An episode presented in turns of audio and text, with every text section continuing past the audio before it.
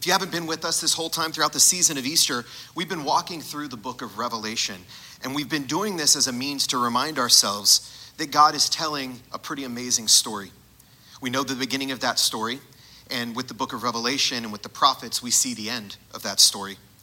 And as Ashley Matthews pointed out on the midweek podcast, um, knowing the end can be really helpful, specifically during trying seasons like these, difficult seasons or disconnected seasons uh, to know that number one, God is at work in the world, and number two, we have a place in that story. So today we're going to continue that conversation by looking at the last chapter of the book of Revelation, the very end of the book. Now, when we talk about heaven, it probably brings up all kinds of thoughts and ideas for you. Um, if we took a poll of 20 of you and we told you to tell us what is heaven, what would you say? We'll probably get back uh, 20 wildly varying accounts of what that could look like. And it makes perfect sense. I mean, we've been fed a steady diet of heaven ideas uh, throughout our entire lives. Um, it's the subtle images, the things that, that, that we take in. Um, it's in our uh, music, it's in our literature, it's in our film, um, creating kind of a cultural understanding of what heaven it is. So, what is that general understanding? Well, most people would say uh, heaven's a place that you go when you die. I think most people understand that, that believe in heaven. Um, they believe they'll see their loved ones there, right? Um, everyone pretty much knows what direction it is. What direction is heaven? It's that way. It doesn't matter where you are on earth, it's always that way. Um, even in space, still that way. Um, still the same thing. Um, I talked to a few friends and asked around and got some funky uh, uh, responses. And one of the responses was someone said, I think we become angels. I'm not quite sure. Maybe wings and angels, um, only to come back possibly in a romantic moment to help someone make pottery. Uh, or play on a field of dreams or something like that. There's, there's a uh, pervasive idea of heaven within our culture. One of my favorite heaven conversations uh, came a few years ago in an interaction between the Bishop N.T. Wright and Stephen Colbert. I don't know if you saw this, but N.T. Wright was invited onto his show to talk about his book, uh, Surprised by Hope. And in that book, uh, he talks about heaven. So he had mentioned when he got on the show that there's a skewed view that we have of the afterlife. In particular, none of us really quite understand what heaven is. And Colbert responded in such a brilliant way. Uh, he said, No, I have a very specific view of heaven. Uh, you get a harp, you get a mint julep, and you get to ask Ronald Reagan questions throughout eternity, which I thought was such an awesome, uh, awesome way to look at it. And I'm not saying he's totally off the mark, right? Uh, that could very well be part of what the heaven experience is like. Uh, but what I am saying is that we're all over the map, right? Over the ages, we've traded a truly robust understanding, at least dialogue about heaven, for something else, something that's devoid of mystery and beauty, and we fashioned it into something that was a much more manageable not here um, an escape, a way to get away. Um, something that sounds a bit more Gnostic, maybe, uh, but not the Judeo Christian understanding that's been passed to us down through the church fathers and mothers. But as we sit with these final two chapters in Revelation, we're confronted and we're challenged with a much deeper, more full, and complex vision of what's to come. It's not just about going to heaven. No, no, no. It's about paradise being restored. What I want to explore for the next few minutes isn't exhaustive. We're not going to get into everything. This text is huge. Um, but what I am going to do is just share a few things that the Lord is teaching me, primarily around what this vision meant to John in the early church, very simply, and what it possibly could mean for us as well as the people living this out in the here and now. So I want you to take a moment now to put on your imagination hats, just like you were back in school or at home staring at your computers. Um, and I want to uh, walk us through the text that we have today. John has just taken us on a journey. Heaven has joined with earth, heaven has come down, and heaven and earth have become one. The New Jerusalem is the center of existence, and that's here on earth. He begins by noting in this text that there is no temple, no church in this world. Uh, for some of you, that makes you really happy, but there's a, there's a reason for that. Um, he also tells us that the gates, the gates of this city are always open. So nations and kings coming and going from the city. He tells us that Christ is the light, which is why we need no temple. We need no uh, church any longer. Christ is in the center of everything, and He illuminates everything. So there's no need for sun or moon, and there's no more night, which for some of us sets in really well. No more dark seasons. Pretty beautiful stuff. So, with your imagination hats on, we're going to look at Revelation 22. Then the angel showed me the river of the water of life, bright as crystal, flowing from the throne of God and from the Lamb, and in the middle of the street of the city. On either side of this river is the tree of life with its 12 kinds of fruit, producing fruit each month.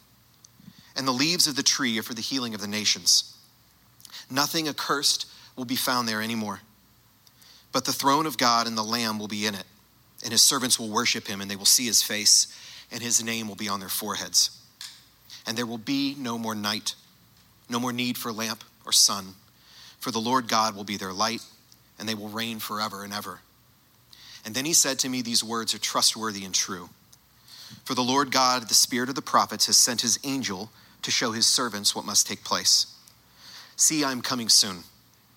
Blessed is the one who keeps the words of the prophecy of this book. Let's pray. God, we invite you into this place and we thank you for your word.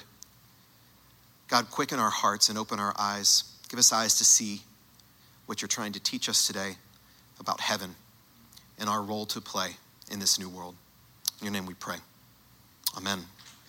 Such a powerful image, right, that we just saw of heaven. Uh, we don't talk about it enough. I think we've spent a whole lot of time. I have a great imagination for hell. Uh, could talk about that forever because that's all we talked about, uh, at least my memory growing up. I knew a lot about the, the landscape of hell, not as much the landscape of heaven. Um, and this is a, really a beautiful thing because after everything we've been through in John's vision the violence, the strife, uh, dragons, uh, angels, uh, scrolls, lightning, and thunder, it all crescendos into this place the new Jerusalem, the new heavens and the new earth, with creation finally at rest. The images he's describing here uh, are so much more, though, than just heavenly landscaping.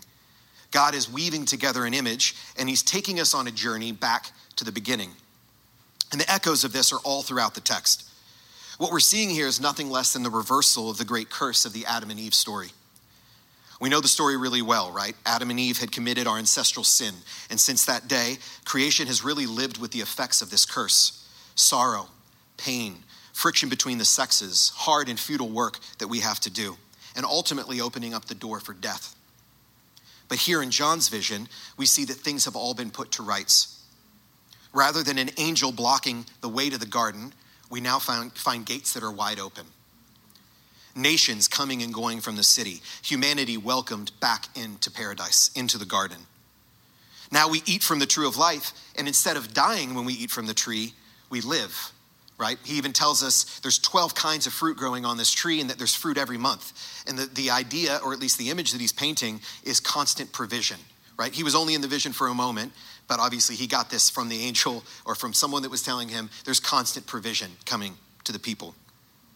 We drink from the water of life as it flows from the throne of God.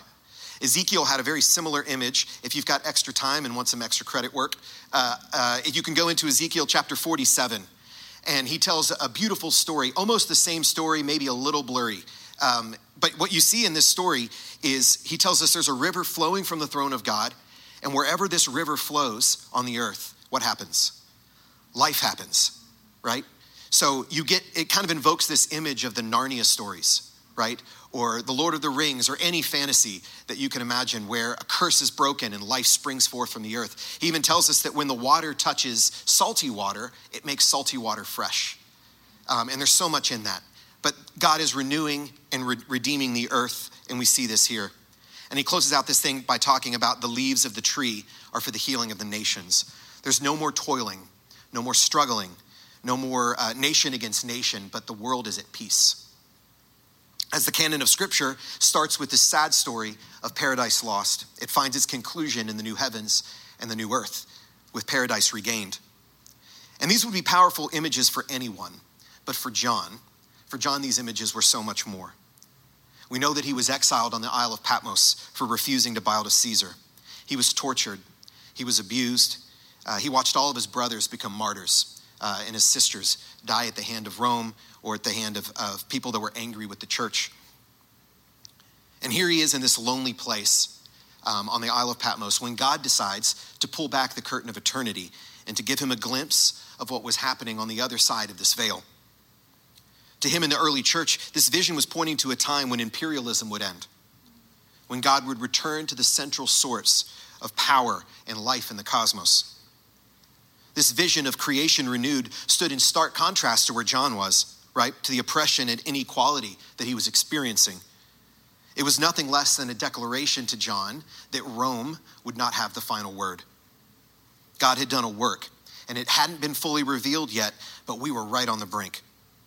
And if John had any doubts at all in this moment, um, it wasn't a question anymore of if, uh, but it was a question of when. And this is kind of where we find ourselves, right? In the here and the not yet. Uh, sometimes we need to be reminded, just like John, to reset, reorient our minds and hearts.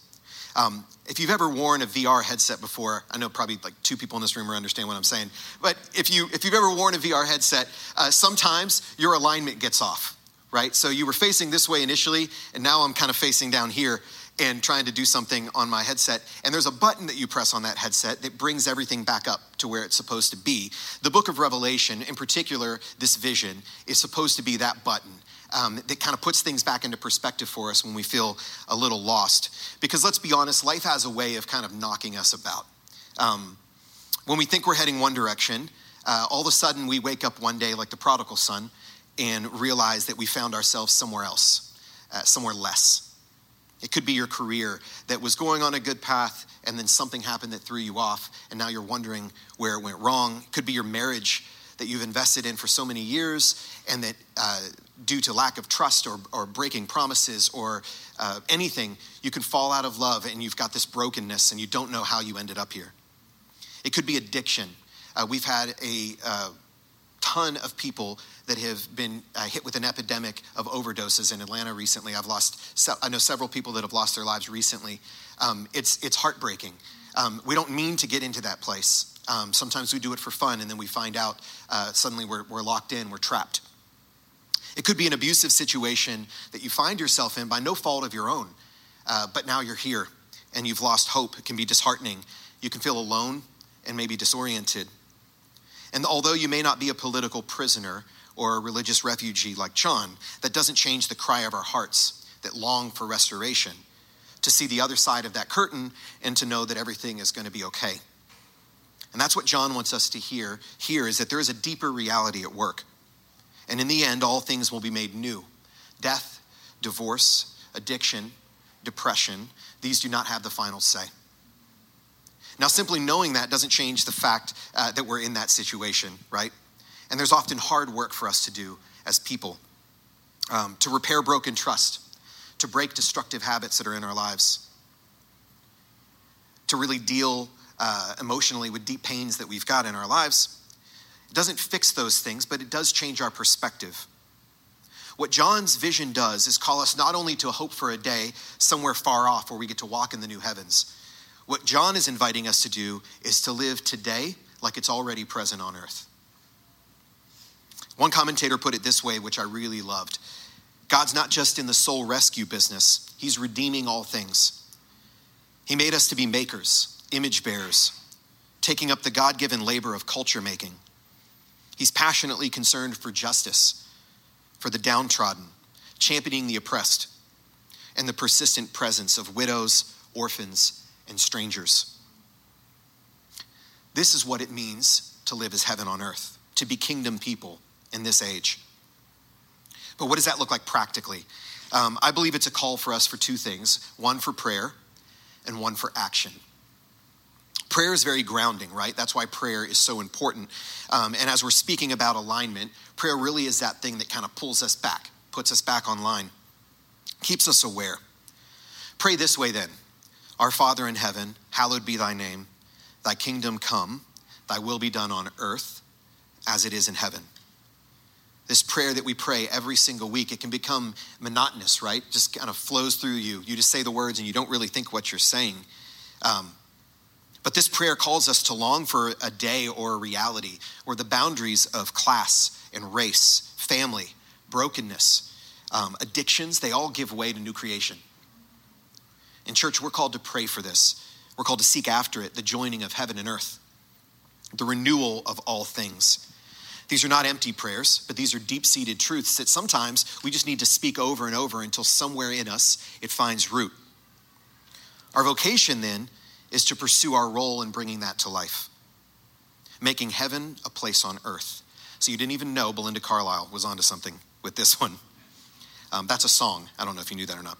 Um, so it's a call to prayer, but it's also a call to action, to live in this tension between the now and that day later on. We've got kingdom business to do in this moment. And the parables are full of this stories of someone leaving and then us waiting and having work to do until the master returns. We've got work of restoration, of healing, of forgiving. And that starts today. It starts in our families, it starts in our work relationships, the people that we share life with. It starts with our political opponents, um, think people that we disagree with, um, people that we have ideological differences with. For what good is it to long for a day where things will be made right if we're unwilling to do the hard work of bringing it to life in our world? I ask that you would pray that the Lord would highlight these opportunities for you. Um, he's done that for me. And I, uh, that you would spend some time this week meditating on this. So, what could the Lord be asking of you? Um, have you allowed cynicism to steal your imagination? Have you lost heart or stopped believing that, that, that there's something more out there for us and believing and hoping that people can change and that God can come in and do a work? Are there relationships in your life that need to be redeemed or healed? If so, those are really good places for us to start as people. We know that this isn't easy work, but this is heaven work. This is what heaven looks like. Now, there are a few amazing tools that we've got for you on your journey. Uh, there's a wealth of knowledge um, by going back and listening to the sermon series on the book of Revelation. I've been going back through and kind of just taking it in. There's also midweek podcasts that are short reflections on that. Those have been really helpful for me as well. And as I, as I contemplate um, heaven, uh, the book Surprised by Hope uh, by N.T. Wright was also something that was really powerful as well and to uh, help me reorient my heart and get my mind in the right place. So, in closing, I'm going to read a quick passage uh, that from Time Magazine. That um, speaking about Wright, this is a, an article he wrote for Time Magazine about the resurrection, and uh, I just want to read this, and then we will pray and step into communion. Okay? Awesome. Most important is a new, or rather, very old way of seeing Christian mission. If the only point was to save souls from the wreck of the world so they can leave and go to heaven, why bother to make the world a better place? But if God is going to do for the whole creation what he did at Jesus in his resurrection to bring them back here on earth, then those who have been rescued by the gospel have a part to play right now in the advanced renewal of the world. God will put the whole world to right, this worldview says, and in justification, he puts people right by the gospel to be part of his putting right project for the world. Christian mission includes bringing real advanced signs of new creation into the present world in healing, in beauty, in celebrating the new creation, and lamenting the continuing pain of the old. To pray that God would give us insight and direction for his kingdom, we ask uh, that he would bring heaven to earth. Let it be so with us on the north side, fully aware that God has the final word and that we of his church has a role to play in bringing that to life. Amen. Amen.